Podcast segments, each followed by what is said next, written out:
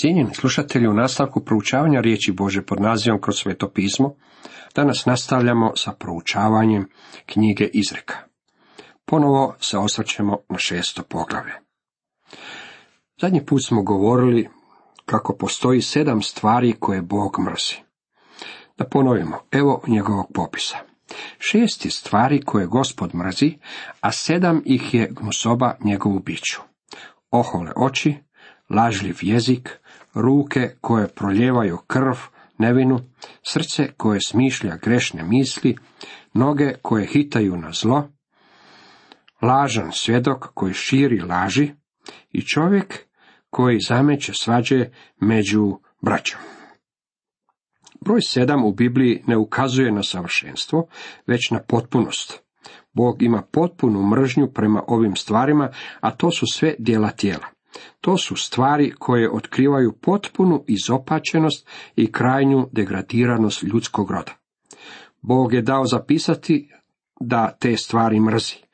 Bog negira teze liberalne teologije da je on nekakav senilni, sentimentalni starac koji uvijek plaće, a nikada ne djeluje, da jednostavno zatiskuje oči pred gresima čovečanstva, te da je tolerantan prema zlu, da oprašta zbog toga što nema petlje kazniti grijeh. Bog kaže ja ljubim, ali također govori ja mrzim. Promotrimo ovaj popis ogavnosti koje Bog mrzi. Rekli smo zadnji puta ohole oči. Doslovan prijevod je oči uzvišenosti. To je stav prema kojem se precenjuje sebe, a podcjenjuje drugoga. To je oholost. To je ona misa u srcu, onaj pogled i onaj izraz lica, onaj sjaj u oku koji govori da ste vi bolji od nekoga drugog. Bog nam govori, ja to mrzim. To je broj jedan na njegovom popisu. Stavlja ga ispred ubojstva i opijanja. Bog mrzi ohole. Vrlo je Zanimljivo da iza svih psiholoških poremećaja i psihosomatskih bolesti postoji deblo iz kojeg sve abnormalnosti izrastaju. Znate li o čemu se radi? To je nedostatak potpune osobnosti. To je želja da se bude netko važan. Kada se žele stanoviti statusni simboli od kojih je jedan neovisnost o Bogu. To je želja kada čovjek želi biti vlastiti Bog. To je kada svoje maleno ja želimo učiniti Bogom. Ujedno to je i razlog zbog kojeg se spasenje po dijelima tako i dopada čovječanstvu. Maleni čovjek voli govoriti sam ću zaslužiti vlastito spasenje. Učinit ću to sam, a ti mi Bože nisi potreban. Meni sigurno nije potrebno da tvoj sin umire za mene. Kada dođem k tebi, tražim da se makneš, jer sam ja jednako dobar kao i ti, pa ću sjesti odmah do tebe. Dragi moji prijatelji, spasenje po dijelima je rezultat ljudi koji imaju nekakvu psihološku bolest. Bog se protivi oholima, a naklonjen je poniznima. On govori da će skršiti ohole poglede. Bog je rekao Jobu u 40. poglavlju 12. redku, ponosi toga, pogledaj, slomi ga na mjestu satri svakoga zlikovca.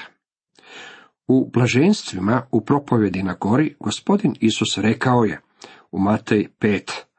Blago siromasima u duhu, njihovo je kraljevstvo nebesko.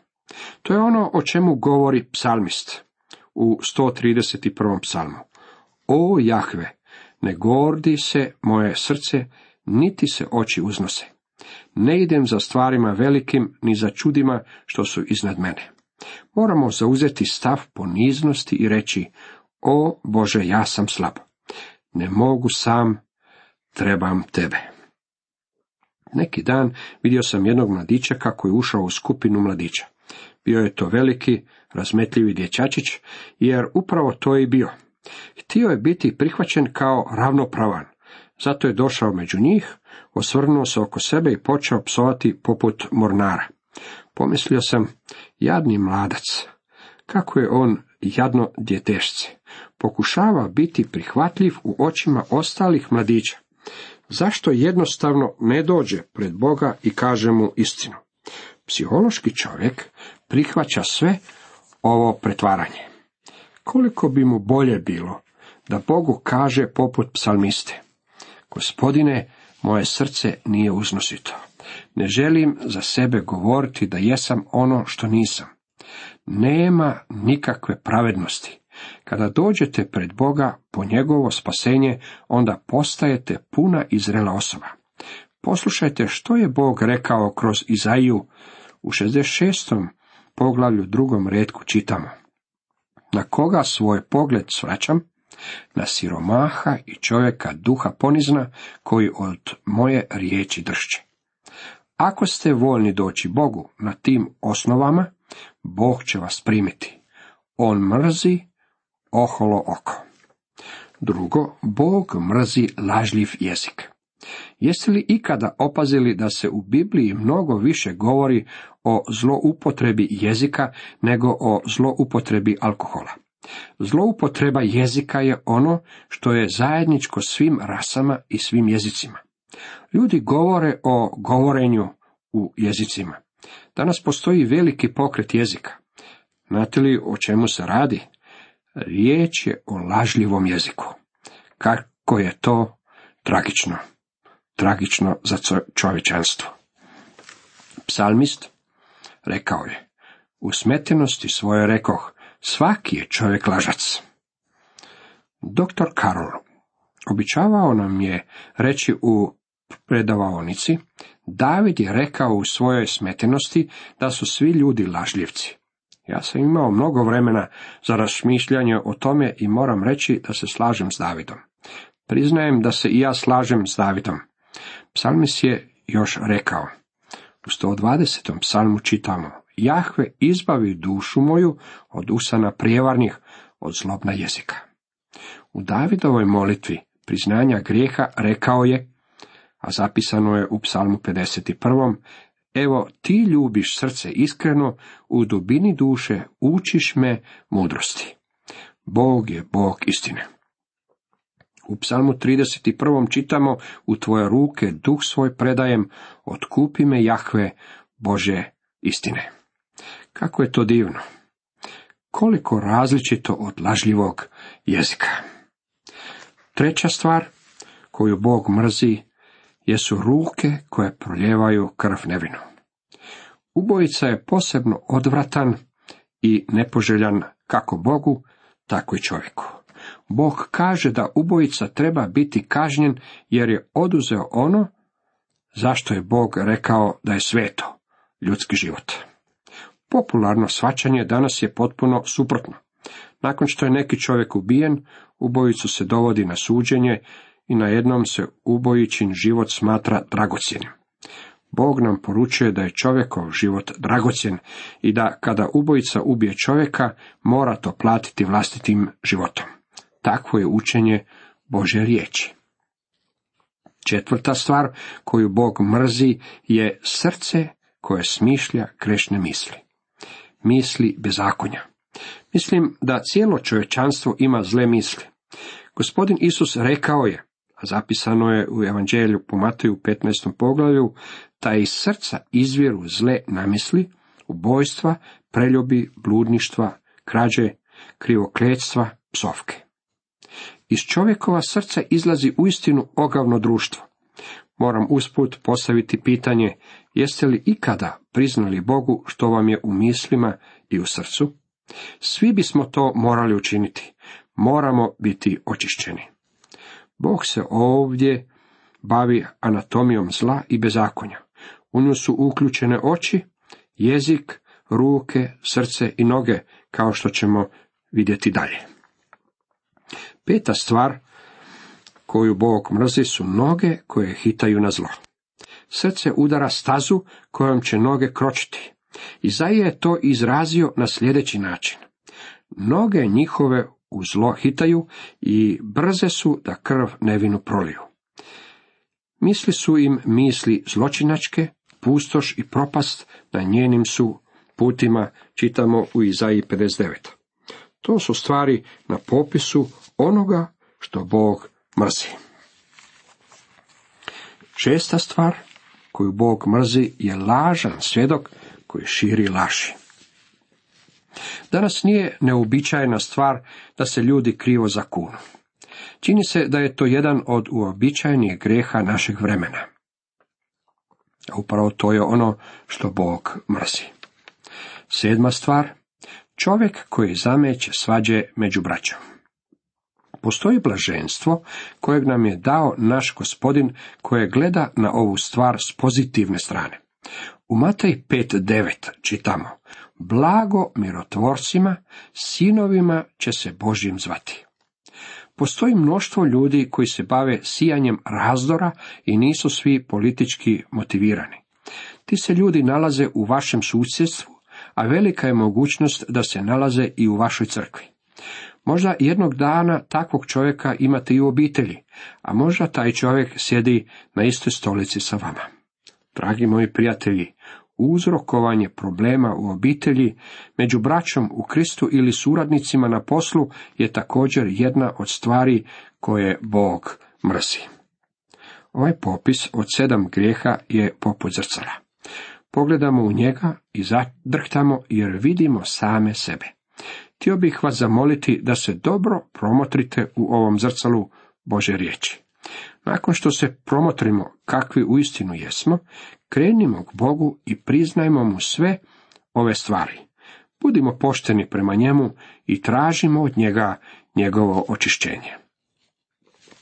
U nastavku čitamo Sine moj, čuvaj zapovjedi oca svoga i ne odbacuj nauka matere svoje. Priveži ih sebi na srce za uvijek, ovi ih oko svoga grla, da te vode kada i kuda hodiš, da te čuvaju kada i gdje spavaš i da te razgovaraju kad se probudiš. Mladić je porastao i otišao u školu, ali ga se podsjeća neka ne zaboravi ono čemu ga je poučavao njegov otac i njegova majka. Stvari koje je naučio u obitelji su vrlo važne. Te pouke stalno trebaju biti pred njegovim očima kolika odgovornost leži na roditeljima. U nastavku, jer zapovjed svjetiljka, pouka je svjetlost, opomene stege put su života. Dalje nam govori i daje upozorenje protiv seksualnih grijeha. Pisac se vraća velikom grijehu današnjeg društva, seksualnim grijesima. Upozorenje se ponovno odnosi na ženu tuđinku, prostitutku. To je ono što može upropastiti život mladome čovjeku više od bilo čega drugog. Seksualni grijesi, grijesi preljubništva su veliki grijesi današnjeg vremena. Teško bi se mogli izbrojiti životi koji su bili potpuno uništeni i razoreni zbog tih grijeha. Hollywood, novele i popularne pjesme govore o jednoj te istoj stvari, trokotu. Postoji bračni par i treća strana. Muškarac ili žena koja razara bračnu vezu. Knjiga izreka ima mnogo za reći o njima. Kaže, jer je zapoved svetiljka, pouka je svjetlost, opomene stege, pucu života, da te čuvaju od zle žene, od laskava jezika tuđinke. Ne poželi u svom srcu njezine ljepote i ne daj da te osvoji trepavicama svojim. Zapazite kako mladi čovjek ne smije žuditi za njenom ljepotom u svome srcu. Upravo smo naučili, a svrh svega čuvaj srce, jer iz njega izvire život. Izreke 4.23. Zapazite također kako se mladića upozorava na njeno laskanje, njenu ljepotu i njene trepavice. Isus je rekao, čuli ste da je rečeno starima, ne čini preljuba, ali ja vam kažem da je svaki koji s požudom pogleda ženu u svom srcu već učinio preljub s njom. Matej 5. Cijelokupna grešna misao počinje u čovjekovom srcu. Dalje kaže, ne poželi u svom srcu njezine ljepote i ne daj da te osvoji trepavicama svojim, jer bludnici dostaje i komad kruha, dok preljubnica lovi dragocjeni život. Koliko je muškaraca bilo uništeno na ovakav način? Mislim da bismo svi bili šokirani kada bismo znali koliko uredskih supruga postoji. Ne možemo niti zamisliti koliko je ljudi danas ucjenjivano zbog nezakonitog seksa. Čujemo za svega nekoliko slučajeva. Nedavno je bilo otkriveno kako jedan liječnik iz San Franciska imao drugu ženu i obitelj u Južnoj Kaliforniji. Svi koji su ga poznavali držali su da živi moralnim i ispravnim životom, a on je svo vrijeme održavao dvije obitelji. Iste su se stvari dogodile u životima nekih propovjednika. Na koji način sve počinje? Gospodin nam govori kako sve počinje u srcu. On nas je stvorio i on nas dobro poznaje. Ne poželi u svom srcu njezine ljepote. Cijela stvar počinje u srcu. U nastavku je postavljeno nekoliko vrlo izravnih pitanja. U 27. redku čitamo, može li tko nositi oganj u njedrima, a da mu se odjeća ne upali? Odgovor na ovo pitanje i više nego očit. Može li tko hoditi po živom ugljevlju, a svojih nogu da ne ožeže? Znamo za nekoliko fanatika koji ovo pokušavaju, ali im prsti uvijek na koncu izgore u živom ugljevlju. I dalje, tako biva onomu tko ide k ženi svoga bližnjega, neće ostati bez kazne zbog god se nje dotakne. Ako je čovjek počinio preljub, on nije nedužan. Ne može ponuditi baš nikakvu ispriku i nikakvo opravdanje. Zapazite i sljedeću ilustraciju. U 30. redku čitamo. Ne sramote li lupeža sve, ako je krao da gladan utoli glad? Ako čovjek ukrade zbog toga što je gladan, jako možemo suosjećati s njim. Nedavno je u mom mjestu čovjek bio uhićen zbog krađe, te se kasnije saznalo da kod kuće ima gladnu malu djecu. U takvom slučaju čovjeka ne osuđujete, već mu želite pomoći. Ne sramote lupeža koji ukrade da nasiti dušu svoju, budući gladan. Daničićev prijevod koji doslovnije prenosi engleski prijevod. U 31. redku nastavlja uhvaćen, on sedmerostruko vraća i plaća svim imanjem kuće svoje. Da otplati svoje dugove, može založiti svoju kuću. Nerazuman je dakle tko se upušta s preljubnicom, dušu svoju gubi koji tako čini. Ponovno uzimam ilustraciju iz svoje sredine. Čovjek je ušao u kuću drugog čovjeka pred neki dan, povukao oružje i usmrtio. Zašto? Kada je istina izbila na vidjelo, taj je čovjek bio odrešen odgovornosti. Njegov je dom bio potpuno uništen zbog požude čovjeka kojeg je ubio. Ali tko učini preljubu sa ženom, bezumanje, dušu svoju gubi, tko tako čini. Bruke i sramote dopada i rug mu se nikad ne briše. Počinjanje preljuba je jedna od stvari koja će unakaziti njegovu dušu za uvijek. Kao pastor, a siguran sam da i mnogi drugi pastori znaju za ovakve slučajeve, znam za ženu čiji je muž imao aferu pred dosta godina. Pokajao se, vratio se k njoj i tražio njeno oproštenje. Ona mu je oprostila, ja međutim poznajem njihov dom i znam da to nije sretna obitelj. Preljub je nešto čega se ne možete riješiti. Ako ga počinite, onda vam nedostaje mozga. Upropastit ćete svoju obitelj, upropastit ćete vlastiti život. Jer bijesna je ljubomornost u muža, on ne zna za milost u osvetni dan. Ne pristaje ni na kakav otkup i ne prima ma kolike mu darove dao. O, dragi moji prijatelji, kakve tragedije nastupaju zbog preljuba. Naša je molitva da bi nas gospod od toga sačuvao. Cijenjeni slušatelji, toliko za danas.